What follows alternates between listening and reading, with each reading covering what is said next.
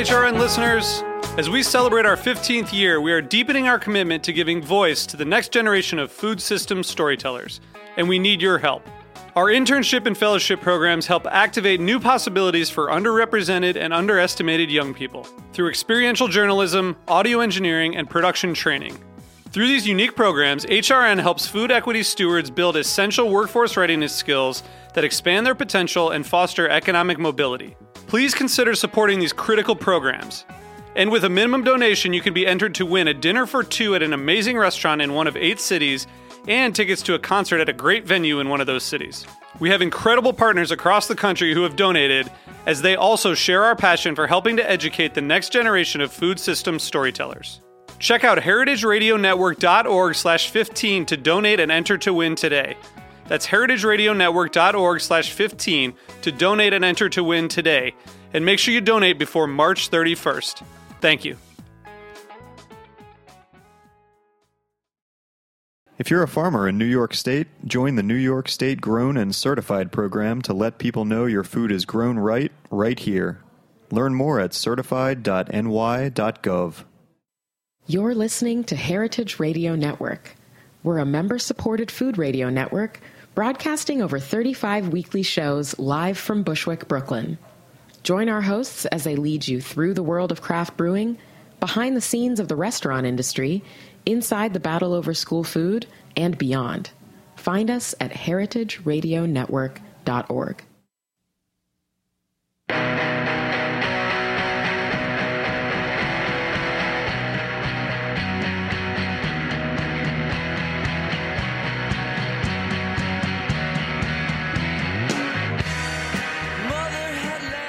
Good afternoon, and welcome to Eating Matters, where we talk about food policy and how it impacts all of us.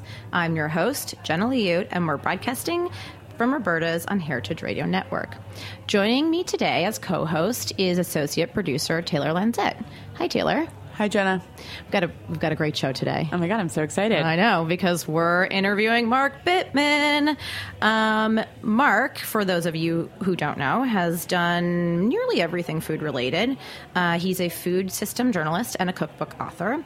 His weekly column, which I'm sure you all have read, uh, in the New York Times, was The Minimalist, which he did for 13 years, and he is the author of the ubiquitous cookbook How to Cook Everything, which is on every home cook's shelf. Yeah, it's on my bedside table too. I know. It's the best. it's the best. Okay. After leaving the New York Times, he became the chief innovation officer at Purple Carrot, which is the it's a plant-based meal service, a meal delivery service company. And most recently, he transitioned to academia, joining the faculty at the Mailman School of Public Health at Columbia University. Mark, you have a new cookbook out, uh, how, to Bake Everything, which seems like a departure from your previous cookbooks because baking is more of an exact science, right? And I find the beauty of your other cookbooks to be that you you kind of teach the technique and then provide a lot of variations. Um, so, what was the process like for creating this new book, and um, why did you decide to do a book on baking? Um, you know, for me, baking is a subset of cooking, and this notion that baking is science and cooking is art is, um, I wouldn't say it's nonsense, but it's it, it it makes things much more complicated than they need to be. And um, while it's true that there's more measuring in baking than there needs to be in most cooking, yeah. It's equally true you can improvise in baking, you can learn how to do things and then take liberties, and it's also true that you know, a lot of cooking is quite exact also. So, uh, as I said, baking is a subset of cooking. It is a somewhat more technical subset, but like everything else I do, um, I'm going to look at the simplest side of things, the most accessible side of things, and try to make it even simpler and more accessible. So, to me, it was a different kind of challenge, but it was not radically different. It's not as if I decided suddenly to write a book about auto repair. It, it, um, it seems akin to me to the other the other How to Cook Everything books, and it's very much in the same spirit. Um, I think that, you know, for me, baking sounds like a, a departure because I'm always worried about measuring stuff. But it it um, I'm definitely happy to Yeah. know that you can kind of like learn a few basics and then go E- from there. Even in the cooking community, right? There's such a divide between the pastry folks and otherwise. Um, so it's also, you know, prevalent when you see it on a menu. You're like, oh, this person specializes in this, and this person specializes in that. Um, well, it's true. There's no soup chef in a kitchen, yeah, and there is a pastry chef. But everybody's working towards the same goal. Everybody's using Absolutely. similar ingredients. Everybody's measuring to greater or lesser extent. yeah. I mean, of course, you can make an argument that baking is completely different, but I think it's a specious argument. I don't think it works. Um, as someone who still publishes cookbooks, obviously, do you think that the rise of food blogs, social media, and just kind of overall, like the internet, has changed your approach to writing cookbooks specifically? Well, it hasn't really changed my. First of all, I've been writing cookbooks for 25 years. When the internet still existed. longer. So it's hard to know whether the changes. You know, during that period of time, we went from not quite pre-internet, but almost pre-internet to now. Yeah. It's hard to know what changes are a result of the web and what changes are the result of just my evolution and the evolution of the cookbook world and cooking in general. So it's hard to separate it out. But really, um, the process for me is the same. The books have changed. I like to think they've changed for the better. Um, and I don't sit around saying, uh, I mean, I could stop writing entirely and say, look, there are 50 bazillion recipes online. Why does anyone need A more book? from me? Um, I've written alone 20,000. Who needs anything else from me? And yet, the books feel different for me. They feel like an advancement. They feel di- they feel um, like I'm moving forward, and people keep Yeah. buying them. So um, it's clear there's something to offer. It's also been true um, as the book industry in general has died and then seemingly come back to life during that whole period. Cookbooks continued continued to sell pretty well. So Yeah. um, there is something people like about having a book, a physical paper book in their hands, and um, I, you know, I think that's true of novels and nonfiction as well as instructional books like cookbooks. Uh, Yeah. Someone said to me the other day, "Print is the new vinyl," which I thought was hilarious. But you know, to some extent, It's true.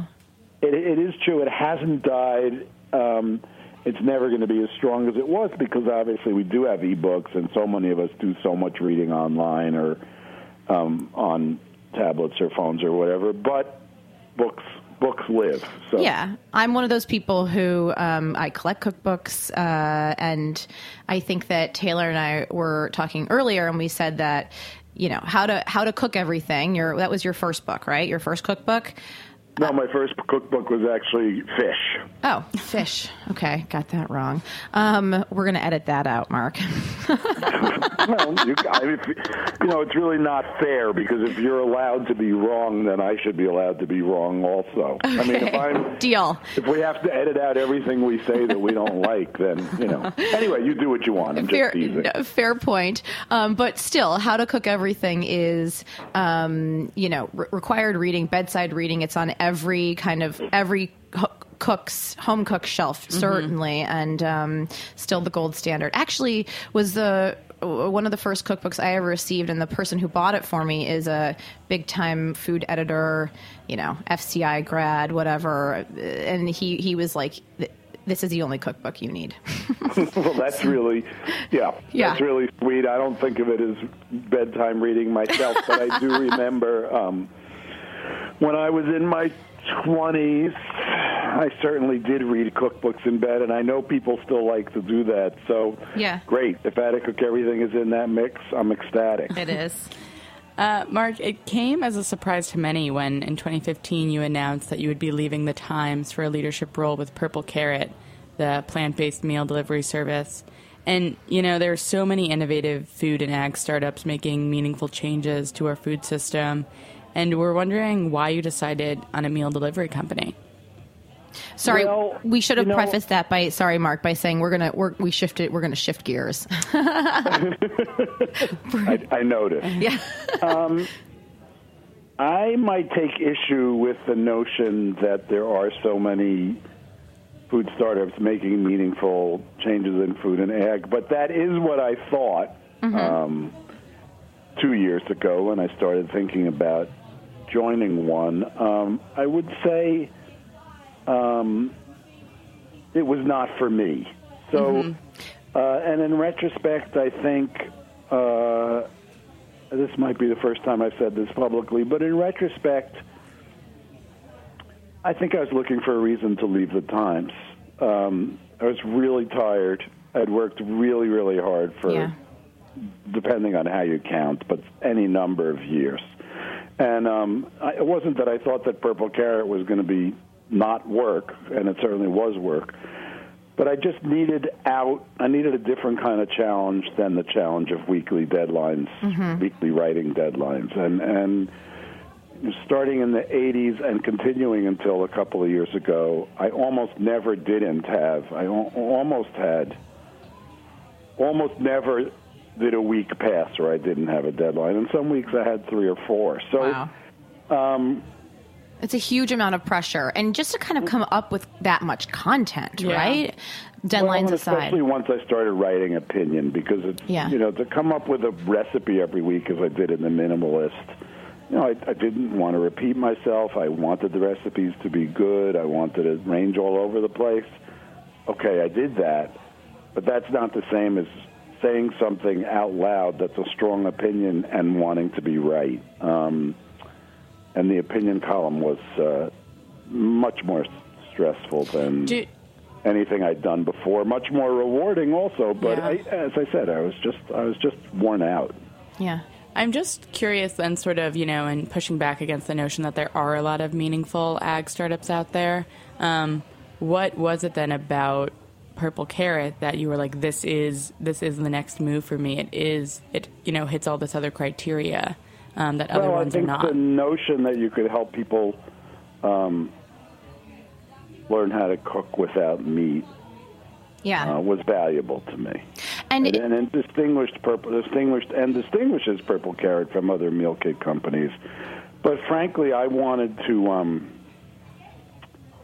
uh, I wanted to make sure that Purple Carrot was different in many other ways, ranging from sourcing to the way that we treated our workers to being pioneers in packaging um, and so on. And I that may well yet happen, but it wasn't happening fast enough for me when I was there.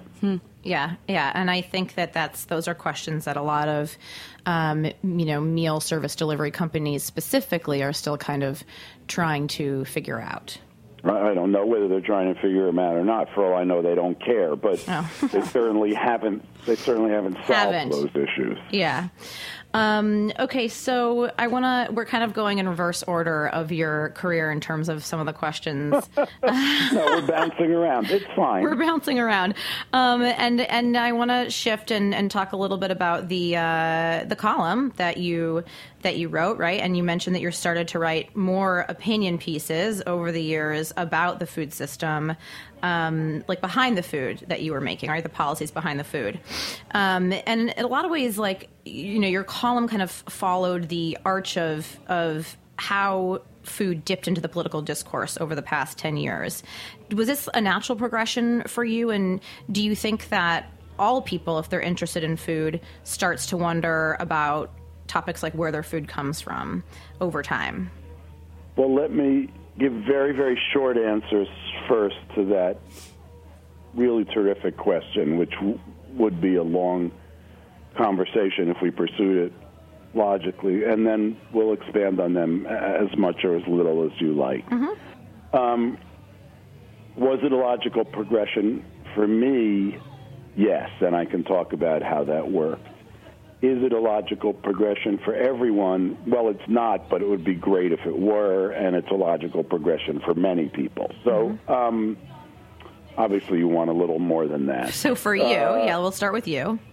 Well, we'll start with me. I lived in Connecticut. I raised my kids there, um, and I saw Connecticut go from uh, you know, a, a state that was a funny mix of suburban and really, really, really rural, um, and included a, still a fair number of farms when I first moved there in the 70s, to a place that was increasingly suburban and more forested um, and less and less agricultural. And um, as that was happening, I saw, and anyone else who was looking could also see that food in the su- the quality of food in supermarkets was declining, and it was less varied, and and equally true, the quality of American the quality of American diet was declining as well. From writing about food, from cooking all the time, from trying to buy food locally, which you know is not a it, buying food locally, by the way, is not a new thing. Everyone Yeah. who cooks has always tried to buy local food. Anyone who really cooks, because it's it's clearly It's fresher, better. clearly inferior. It's clearly superior. Yeah. So, um, so from doing all of those things, it was clear to me that there was less local food. The food that there was wasn't as good.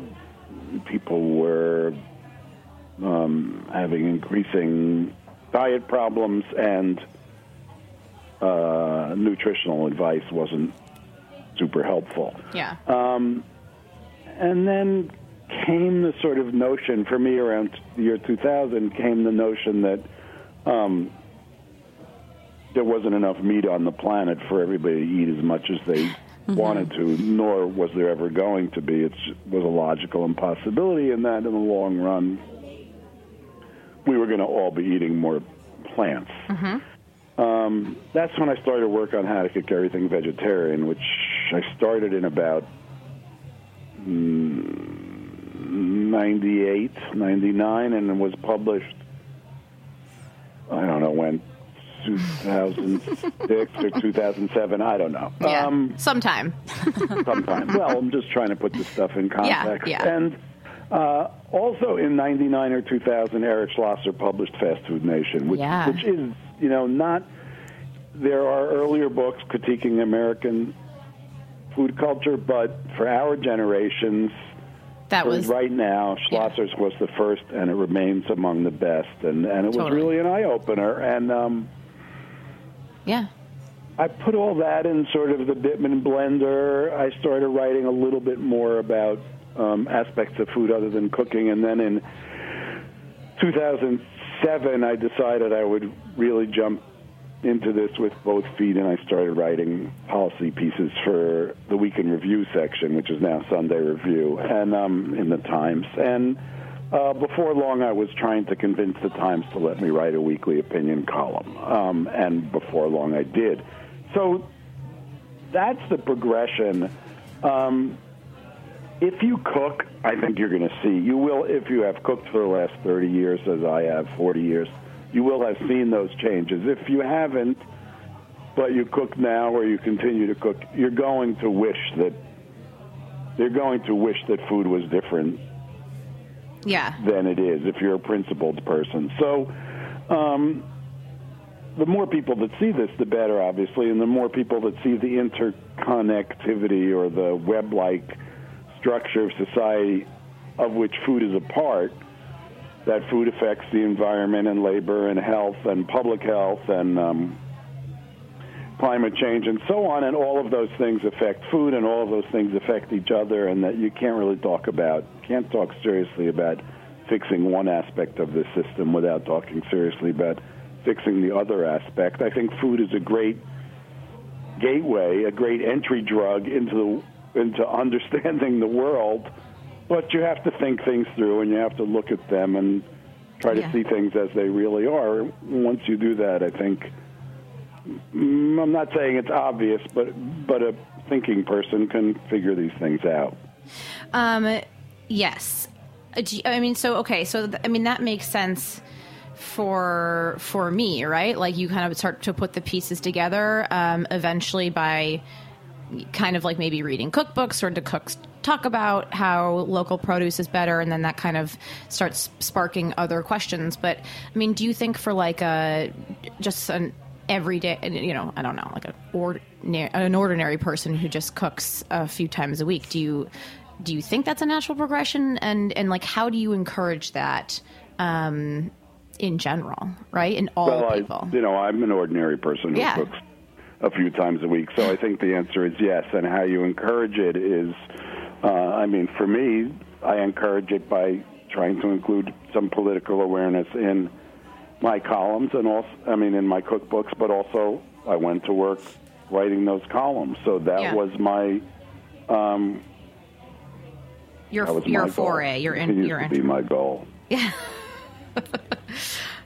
I mean, I agree that you are an average person and you can speak for yourself on this one, but even like this weekend, there was a Times article that came out that showed that like the number two item purchased by most U.S. households is still like sugary beverages and um, sodas. Unbelievable, isn't it? Yeah, It's it really is. something. Yeah. And the number two, and this is a you know, and What's for, number one? I- Pizza. P- Yeah, Oh, and right for I, I definitely contribute to that, by the way. for all of us, we're thinking this is a given at this point, right? Like the conversation on drinking soda and sugar sweetened beverage is is over, um, and I don't well, even it is know on the, last East Coast one. and the West Yeah. Coast, right? I think that that maybe just speaks to the fact that we, okay, we live in a bubble, Yeah. probably, and and on the coast, and maybe it's just not getting through Yeah. to the rest of the public. I guess don't. I'm just interested to know, and I'm not sure if you have an answer here or thoughts, but it's really like where do we get that natural progression where right the middle of the country um, is feeling this too, and the questions about knowing your farmer and knowing more about your food are just the given, right? You're learning about it in third grade, fourth grade. You're going home, you have homework assignments on it, then you're talking to your parents about it. Um, I think that You we're know, probably I, the. I, I don't know that I'd make a distinction, the typical coastal distinction versus middle of the country thing. There are people doing things better and worse everywhere, but yeah.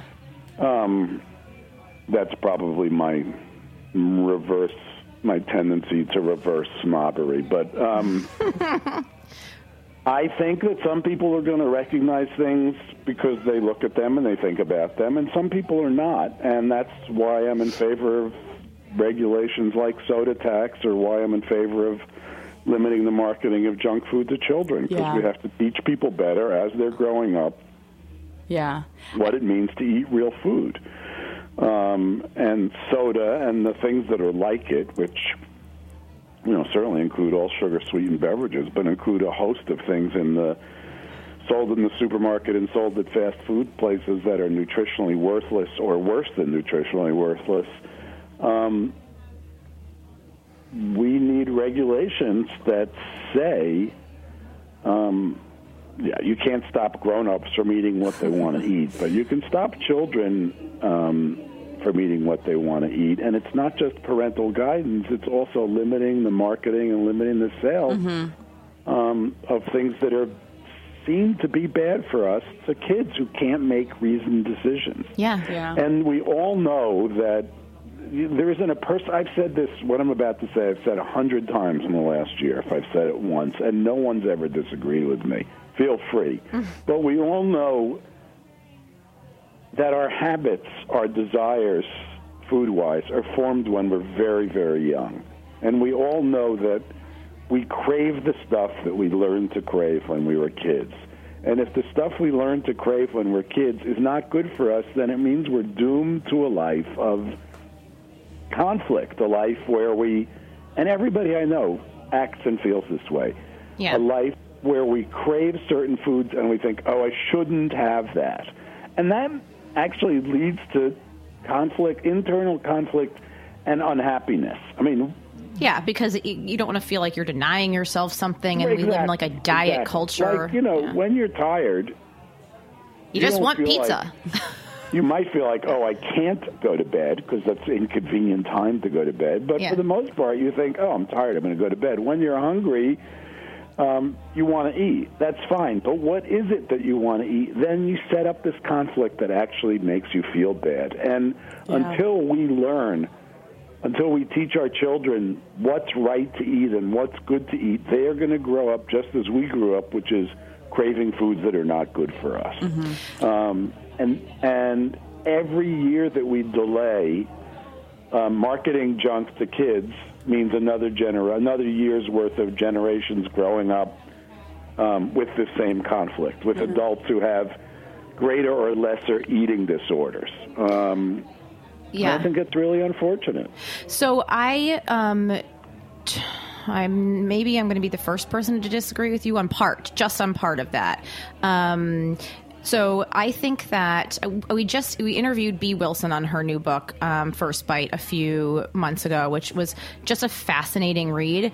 And the premise is basically that yes, you're right, hundred percent that your food preferences are shaped very, very young in life. Um, like actually, she uh, talked about this new research coming out that uh, food preferences are shaped even as early as four months, and so you should start feeding kind of um, you know solid food pureed basically um, at that time, in addition to breastfeeding. But I think that to your larger point, which is um, also sorry, she says that you can change your food preferences later in life. It just takes it's a very kind of almost arduous process, right, of introducing the same types of food over and over and over again, even in small quantities, to to really hate, help sh- reshape your your palate. Um, but uh, to your point, in terms of um, what you crave, I think that that's the big uh, takeaway, right? Do you if you're hungry, do you really want to also eat a fresh salad in addition to what else? Like, do you want to eat those foods? Um, so, I would say overall, I agree, but just wanted to just wanted to make that that quick put, Okay, put in that great. plug. Okay, we're going to take a really quick commercial break right now and hear a word from our sponsors. But when we get back, we are going to be talking a little bit more about, of course, the 2016 election and what this means for food system advocates. Stay tuned.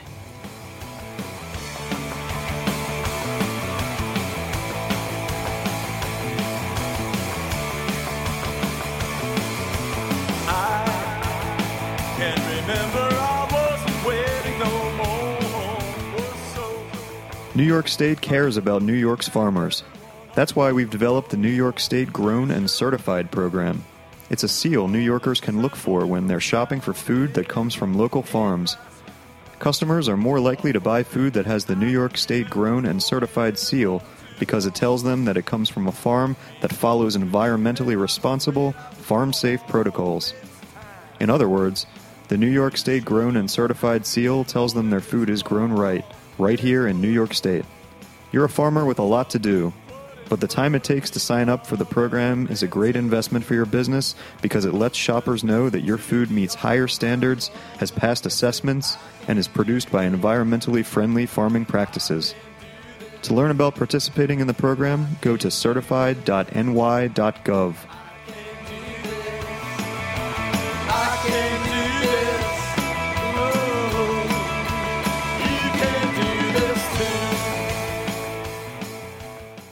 And we're back on Eating Matters, where today we're talking with Mark Bittman. Period. Full stop. Just talking to Mark Bittman. Amazing. So, sort of jumping off your last point, Mark, um, if we all reflect on the 2016 election, We have um, to talk about we it. have to, right? We're a week away from a Trump administration. Otherwise known as the apocalypse for us, in our opinion. Why do you think food, um, and even for the most part, conversations on the environment still remain untouched and left out of the conversation? Well, it's a really tough question, and I spent a lot of energy in the last couple of years trying to Totally. change that. Yeah. Um, and and there were some indications that the Clinton administration was going to take food a little more seriously than the Obama administration did, and certainly than the Trump administration will. But it still was not going to be as central as we would we think it should be. Right. Speaking for you and me, even though we haven't discussed this. Um, so why isn't that? Well, I, part of it has to do with the fact that the first primary is in Iowa, and Iowa is you know ground zero for industrial food production. Yeah. So um, that's that's a big issue. Um, part of it is that I don't think um, they've thought this thing through. Part of it is that there isn't a public clamor to take on the food system, and then the question is why isn't there a public clamor? And this goes back to part of the discussion we had before, but it also, um, I think it also speaks to the fact that for m- m- most Americans, something like 60 or 80 percent, whatever number you want to pick, there's not going to be a hard number on this, but for the majority of Americans, the food system works for you and for you and me, it works. We get to eat whatever we want, pretty much whenever we want it, and if we have enough money, we can get the highest quality food Yeah. um, available. So it works for us. It works for people who don't want to eat um, particularly well because uh, they like many of them like the food that they're eating. It can be it is affordable for most people and it is omnipresent and I think that's important. You don't have to think about food. You can go um, almost no matter where you live in the United States at this point, within a half an hour you can go buy almost any ingredient you want or find almost any cuisine you want. So in the you know in the relatively small cities of the Midwest, if you feel like having Thai food or even Indonesian food, you can do that. Yeah. Um, if you feel like going to the supermarket and looking for exotic ingredients and cooking them, you can do that. And um, if you feel like going to the supermarket and buying a mango or an apple or uh, any other fruit or vegetable you can name completely 100% out of season, you can do that. So I think for for most people, the food is there. The food they want is there. It's here. It's affordable, um, and it's not. Look, it's it's a pretty safe system. I mean, people don't get sick in the sense of throwing up or being poisoned um, all that often. They Yeah. may get sick from overeating junk, but that's a long, slow process that you People know, still don't wanna recognize. We're all recognize. lousy about taking, or most of us are lousy about taking good long-term care of our bodies. Yeah. So, um, I, you know, I think. I, Here's something I say a lot. Uh, I've said a lot that no one agrees with, but I find it amusing, so I'm going to keep saying it. Which is that I think food, um, to many people, is like football. You know that it's not good. um, you know that it needs a lot of work if it's going to stick around. But you, in the case of football, you watch it on Sunday anyway, and in the case of food, you eat what's around anyway. Because Yeah. it's like easy and convenient, and for the most part, People don't think fun. about it. I mean, let's remember that most people have forgotten how to cook or never learned. Yeah. And so going out and eating fast food, going out and eating restaurant food is the only way they know to get spicy, tasty, let's say zesty, to use an old fashioned word, Mm-hmm. food in their lives. Um, because so much institutional food is so terrible that going out to, you know, Sonic or McDonald's or a pizza place where the food actually has flavor, whether you like it or not, it does. yeah. Um, you know, is a, in some ways a welcome relief. So you know, the, you think of buffalo wings. I mean, compared to the food of 30 years ago that people were going out and eating, it's really quite um, flavorful. Right. The, I mean- the word I want. Hun- yeah, hun- uh, absolutely. By the way, I totally agree with you about football. So, so Good, thanks. Yeah, yeah, no, I'm, I'm, we're on the same page about that one. So basically, people don't need to think about it so much anymore because we have so many choices. We can, for for most Americans, not certainly for like 50 million people who rely on on SNAP, but we maybe as a society, um, I don't know, don't don't care as much as we should uh, about um, people. I think that that's social fabric in this country is rapidly deteriorating. That's a whole other conversation. But yeah, for a lot of people, like the food system, I guess works as it is, and they are not forced to think about um, think about it all that much. And certainly, food is ubiquitous and any kind of food is ubiquitous. Um, okay, so I want to be cognizant of time, and I really want to get this this uh, two more questions in for you. And Okay, um, oh yeah, sorry. Oh, sorry, I thought, I thought I cut you off. Okay, so here's here it is. Um, you're a food advocate. I'm a food advocate obviously. Um, but we live in a, a very crazy time right now. And I'm wondering, like, given the overall threats that a Trump presidency will entail, can we as as food advocates, you know, no longer afford to be focusing on food system issues? Should we, as kind of general advocates, be narrowing our focus to something to like other quote unquote bigger issues like the environment, like women's right to choose. I mean, things that we thought were settled decades ago. Do we need to consolidate our advocacy powers and energy to some of these other core topics as opposed to what some people might call uh, a niche topic? Such a great question, and again, something that would take you know it's a long conversation, Yeah. but it is something I've given a lot of thought to, and I think um, the short answer is this: No, we should not stop thinking about food, but yes, we should be allied with people who think about all of the issues you rec- you just mentioned and more. And I think there's this notion that food is a nonpartisan issue, and certainly everybody eats. But you know that's like arguing that women's rights is a nonpartisan issue. Yeah. All women need rights, so right, it's a nonpartisan issue. But some But- people are willing to pay attention and fight for these things, and some people are not. Yeah. And I think if you're willing to fight for women's rights, if you're willing to fight uh, to counter climate change, if you're willing to fight for better food and for better environment and against racism and against poverty and for a better living for people and for national health care and on and on and on, Yeah. then you're on the same side of this struggle and we should be fighting together. I don't think that that means that we give up talking about food.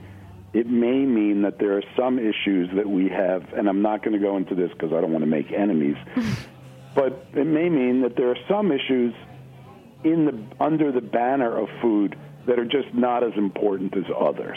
Yeah. And we need to figure out what the most important issues are and look for our allies in all of those other movements who will agree with us on that.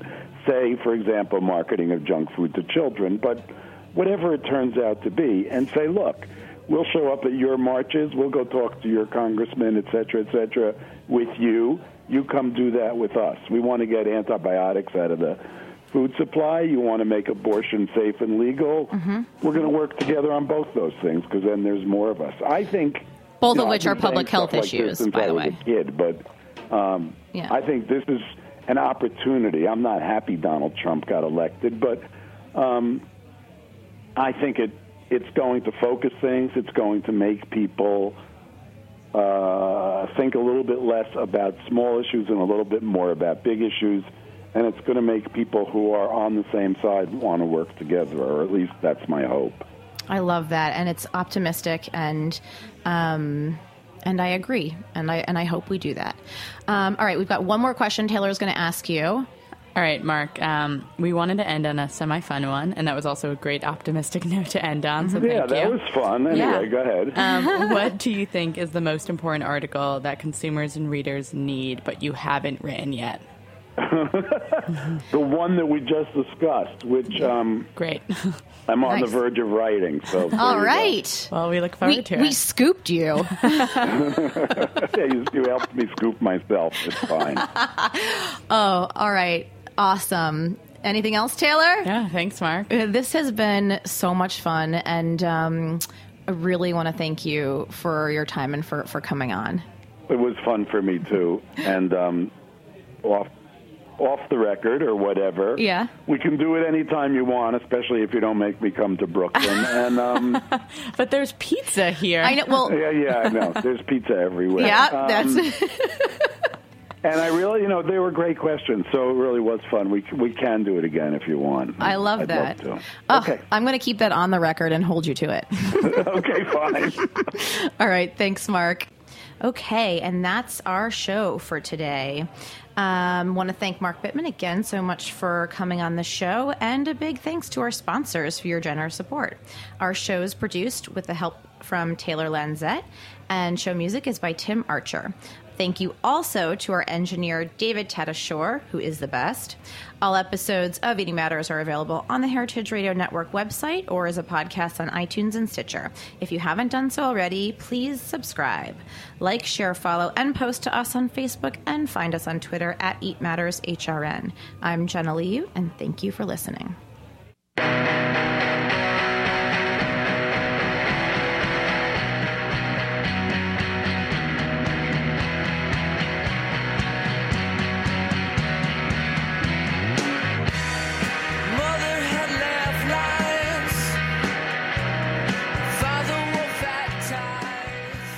For listening to Heritage Radio Network, food radio supported by you. For our freshest content and to hear about exclusive events, subscribe to our newsletter. Enter your email at the bottom of our website, heritageradionetwork.org.